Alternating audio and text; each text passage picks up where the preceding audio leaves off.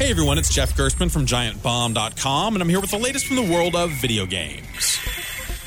With the video game industry's annual trade show E3 right around the corner, the leaks and pre show announcements are starting to pick up. Sometimes it's hard to tell the difference, but this one's pretty definitively a leak. Online reports have confirmed with sources that Microsoft is not working on one, but at least two new Xboxes for release over the next year or so. The first one we'll likely see is a redesigned Xbox One that loses a lot of the size but maintains the same basic gaming capabilities of the current model. These sorts of slim consoles are pretty standard, but next year's supposed model is the interesting one, as it's said to be packing some hefty upgrades, surpassing not only the current PlayStation 4, but also the PS4 Neo that Sony currently has in development. Microsoft's been behind Sony for some time, but a more powerful box with VR capabilities might put them on the right track. It'll be an interesting couple of weeks for new announcements anyway. For more news and reviews from the world of video games, find me at giantbomb.com.